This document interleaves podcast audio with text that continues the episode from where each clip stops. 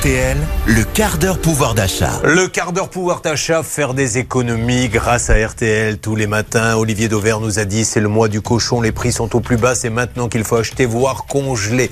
Martial nous a expliqué que l'on peut récupérer des sous grâce aux impôts. Parlons de location de voiture. Donc Charlotte, c'est vrai que la voiture, les prix explosent. De plus en plus se disent je l'utilise pas tous les jours, je prends les transports en commun, j'en ai besoin uniquement peut-être pour mes week-ends, donc je loue. Et vous avez une solution pour nous faire faire des économies sur les locations de voitures. Oui, ça peut être le cas, surtout euh, comme un week-end comme celui qui s'annonce là. Euh, jeudi, si vous comptiez prendre le train, ça va être sûrement un petit peu compliqué avec la grève.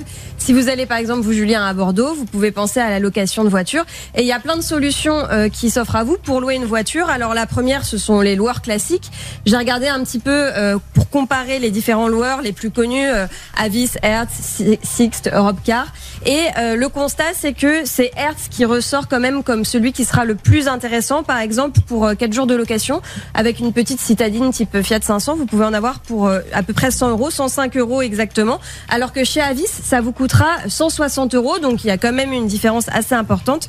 Euh, Sixt est aussi intéressant. la différence en revanche pour Sixt, c'est que vous serez limité à 750 km, alors que pour les deux autres, c'est le kilométrage illimité. Donc intéressant si vous comptez faire une distance assez importante. Deuxième solution, Julien, les comparateurs de location de voitures. Il y en a plein qui existent. Vous avez par exemple Liligo, Carigami, euh, Rental Cars. Et là, vous pouvez vraiment trouver des locations de voitures à moins de 100 euros pour 4 jours. Donc c'est intéressant. Mais lisez bien les petites lignes. C'est un petit peu ce qu'on reproche parfois aux comparateurs. Parce que vous pouvez vous retrouver avec des loueurs qui sont pas très connus. Vérifiez bien leurs avis. Est-ce qu'ils sont fiables? Euh, Est-ce que vous n'allez pas vous retrouver avec une franchise qui explose à plus de 3000 euros? Et surtout cette histoire de kilométrage illimité ou non. Troisième solution qui peut être aussi vraiment très très intéressante euh, pour vous qui recherchez une location de voiture, c'est la location entre particuliers.